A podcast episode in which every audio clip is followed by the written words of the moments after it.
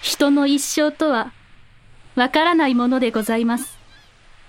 山深い豊岡から嫁いできて15年。この穏やかな海辺の地で生涯を終えるものだとばかり思っておりました。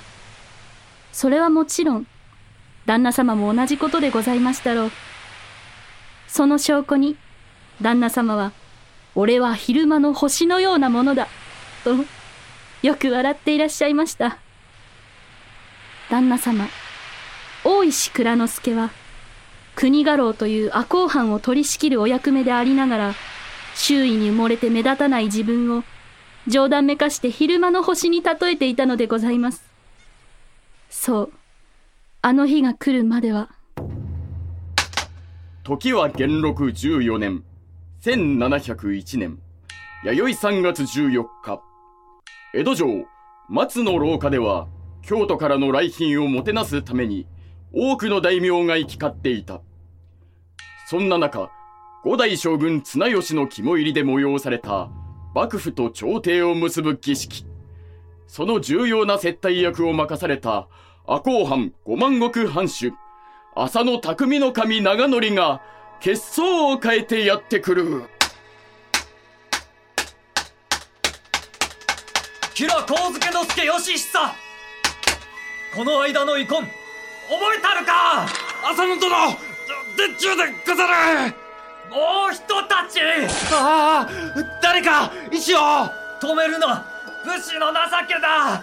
せめてもう人たち！に人情でござる！医者じゃ医者を呼べ！人情でござる！浅野匠の神人情でござる！江戸城内で浅野匠の神が突然幕府高官吉良上野之助へ切りかかった。脇差しを抜いた匠の神は、吉良の額めがけて一気に振り下ろす。脇差しの切っ先が吉良の烏帽子に当たる。吉良の眉間に血が滲む。返り血を浴びた匠の神はだが、烏帽子が盾となり、わずかに急所を外したことに気がついた。慌てて背中からもう一立ち浴びせたが、匠の神自身が押さえつけられた。えっさほいっさえっさほいっさ早く!もっと早く!えっさほいっさえっさほいっさえっさほいっさえっさほいっさご家老様大石蔵之介様はご在宅か?ただいま呼んで参ります。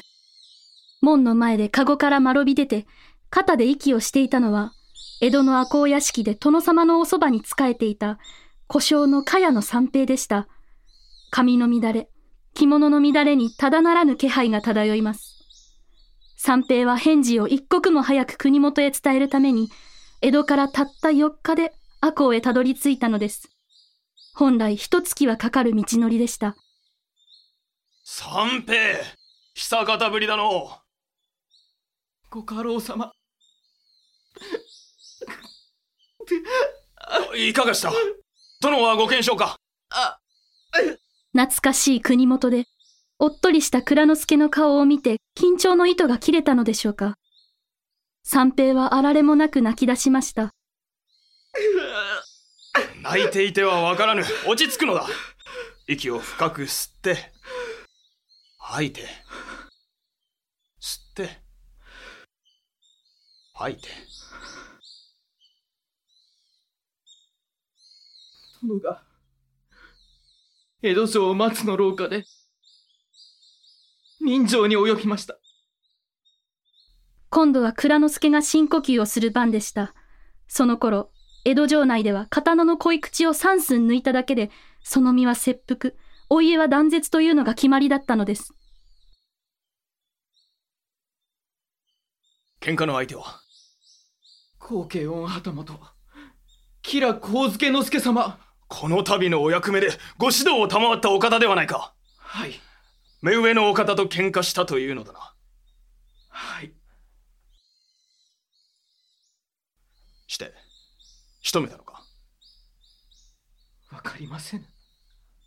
殿はご無事か？わかりません。殿も、目上に立ち向かったとは立派なお心意気だ。しかし喧嘩は両成敗であるもの。もし殿が相手を仕留めたのであれば、殿の恩義も。もしや。申し訳ございません。何もわかりませぬ。取り急ぎ、殿の弟君、大学様より命を受け、国元に第一報をお知らせすべく、江戸より馳せ参日次第。ご苦労であった。まず水でも飲んで。ただ、ただ。聞いたところによると、殿は刀を抜き放ち、こう叫んだそうでございます。うん。この間の恨みを晴らすぞ恨みを晴らす？はい。殿の叫び声は、松の廊下に轟いたそうでございます。しかしながら、殿とキラ殿の間にどのような遺恨があったのか、その理由は、誰もわからないのでございます。恨みを晴らす蔵之介はもう一度同じ言葉を繰り返しました。そして、それこそが蔵之介の仕事になってゆくのです。赤穂事件、蔵之介の流儀。第1話匠の神切腹筋道を通す蔵之介はその日のうちに赤穂藩士全員を召し出したそのうち江戸より第2第3の使者がつき浅野匠の神の即日切腹を知らせた。匠の神の死により浅野家五万石の取り潰しは決定的となった。にわかには信じがたい知らせに城内は揺れる。何にせよ松の廊下での喧嘩とはいかにもまずい。我が殿明日も荷物か。頭を冷やされよ。我が殿は朝廷の使者がいる城で刀を抜いたのだ。対面を重んじる上様はさぞご立腹されたであろう。この上上様のご命令に背けば子々孫々にまで類が及ぶ。ここはおとなしく赤穂城を明け渡すしかあるまい。生ぬるい。すでに赤穂に隣接する領地の境には兵が詰めかけている。こうなったら城を枕に討ち陣しかあるまい。同情すべし。敗将だ。戦う。おのおの方本当に道はその二つしかないのでしょうか。すなわち城を明け渡すかあるいは籠城して徹底抗戦するか。大石殿悪いことは言わぬ。城は明け渡すがよろしかろ敗将だ。いいな。籠城するしか道はありませんぞ。ご家老同情だ。同情。そも私には下せぬことがあるのです。殿が切腹を仰せつかったということは殿の敵であるキラ殿は我が殿が討ち取ったのですか？うそれはわからない。まだ江戸表よりの知らせがない。キラ殿の生死が分からぬうちに藩の方針を決めてもよいものだろうか。ご家老悠長に構えている時ではない。すでに他藩の兵が領内に攻め込んでこようとしているのですぞ。よいか大石殿。お家が断絶したら我ら赤穂家臣団は家族を含めれば2000人余りが流浪の民となる。一刻も早く手を打たねばならない。同情だ。城を明け渡すのが筋でござろ赤穂城はさながら嵐に揺れる小舟のような騒ぎとなっていました。けれども、この時蔵之介の胸中にあったのは、叔父上蔵之介の心にあったのは、蔵之介の大叔父、田之物助でした。実は我が殿が朝廷からの使者をもてなす兵王役を拝命したのは、こたびが初めてではありません。一度目は、今から20年近くも前のことでした。まだ前髪が取れたばかりの幼い殿を補佐したのが、蔵之介の大叔父、田之物助でした。蔵之介にとって田之物助は、家老として、そして男として、手本となる人物だったのです。蔵之介は、息子が生まれた頃を思い出していました。よく聞けよ松之丞常の勝敗は今なりだぞ生まれたばかりの赤子に、そのような難しいことを。この子はやがて1500石の家老職を継ぐ大石家の男子だ心得を教えるのに早すぎるということはないさようでございますか。俺の子供の頃偉い兵学の先生が赤穂に来てくださり、殿様以下、藩を挙げて先生にご指導いただいた。王子の頼物助など、先生に浸水して、毎日野菜をお届けしていたぐらいだ。頼物助様が？それでは、偉い兵学の先生というのは、山賀祖光先生のことでしょうか？そうだ常の勝敗は今なりは山賀先生のお言葉だ。もっとも俺は、この山賀先生のお言葉を王子から聞かされたのだがな。山賀先生もお偉い方だったでしょうが、頼物助様もご立派な方でしたね。そうよな。浅野家三代の殿様にお仕えなされたのだからな。中でも、今の殿様が若干17歳で教王役を拝命した時に、陰ながらお支え申した時のことは、今も語り草だ。殿様より直々に賜ったお言葉が。頼物助、そなたがいたからこそ、朝廷の使者をお招きするという大役を務めることができた。なんだ。旦那様から繰り返し聞かされているうちに、すっかり覚えてしまいました。さようか。さようでございます。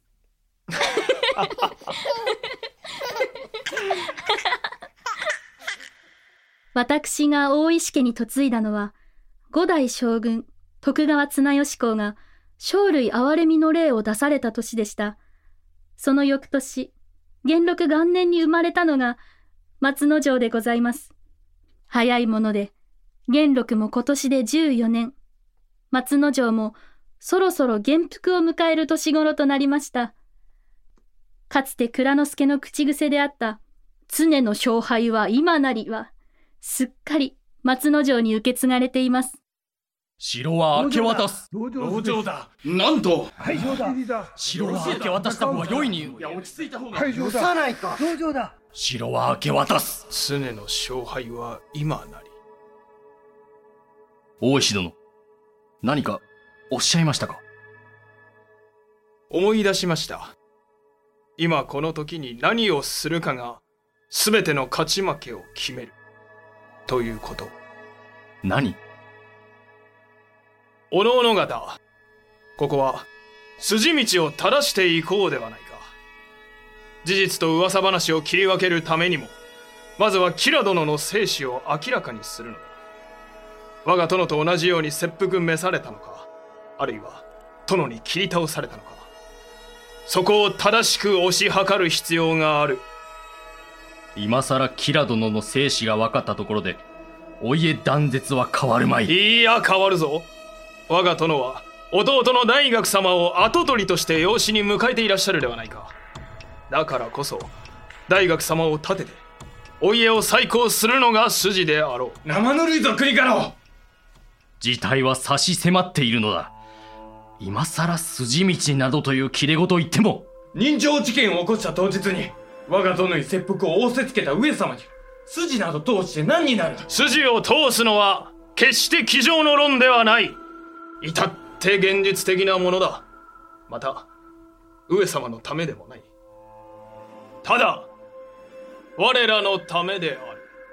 我らのため？そうだ。我らの願いを叶えるためだ。お家再興を叶えるために家臣一同赤工場の大手門に居並び揃って切腹をするのだ。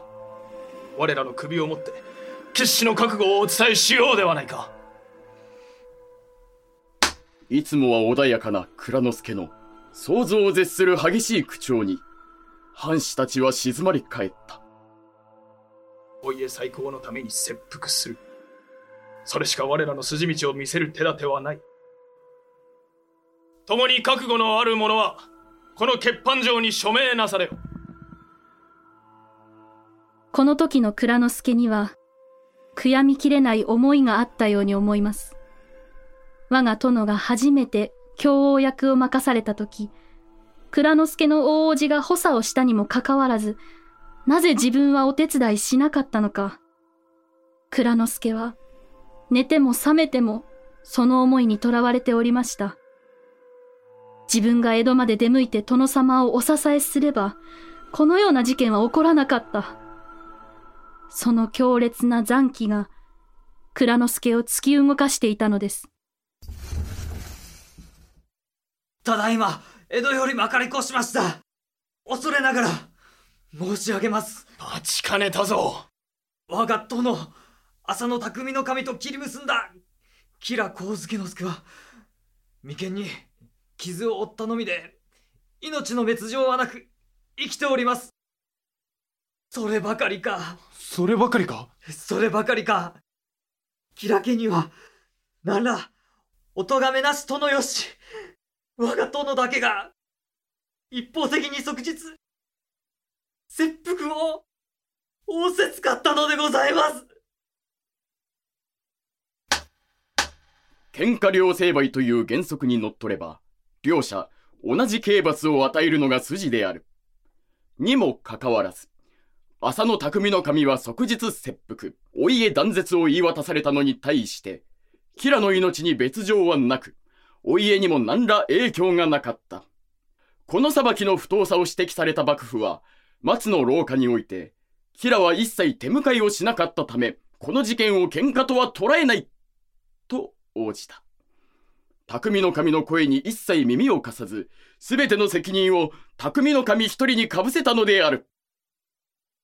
我が殿は、人情の際、恨みを晴らすぞとおっしゃったそうだが、喧嘩の理由は明らかになったのか？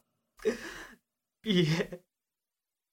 キラ殿は、目して語らず。キラが語らずなら、もはや、その理由は未来永劫わかりますまい。困った。なぜ？人情沙汰になった因果がわからなければ、我が殿とキラ殿、本来はどちらが正義なのかわからぬ。貴殿、やはり我が殿を疑っておられるのかそうではない。理由がわからなければ、お家最高にせよ、何にせよ。戦いようがないと申しているまでだ。恨みを晴らすぞ。殿はそうおっしゃったのであろいかにも。う。であれば、大切なのは喧嘩の理由ではなく、殿の思いかと存ずる。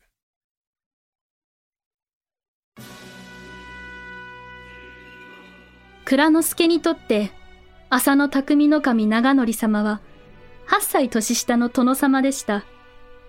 蔵之介と同じように、幼くしてお父上を亡くされましたが、山賀祖公先生に師事し、大名火消しとしても活躍し、正義感あふれる、凛々しい殿様に成長されました。私は、蔵之介が、まるで弟を見るかのような眼差しで、殿様を見つめていた日のことを覚えています。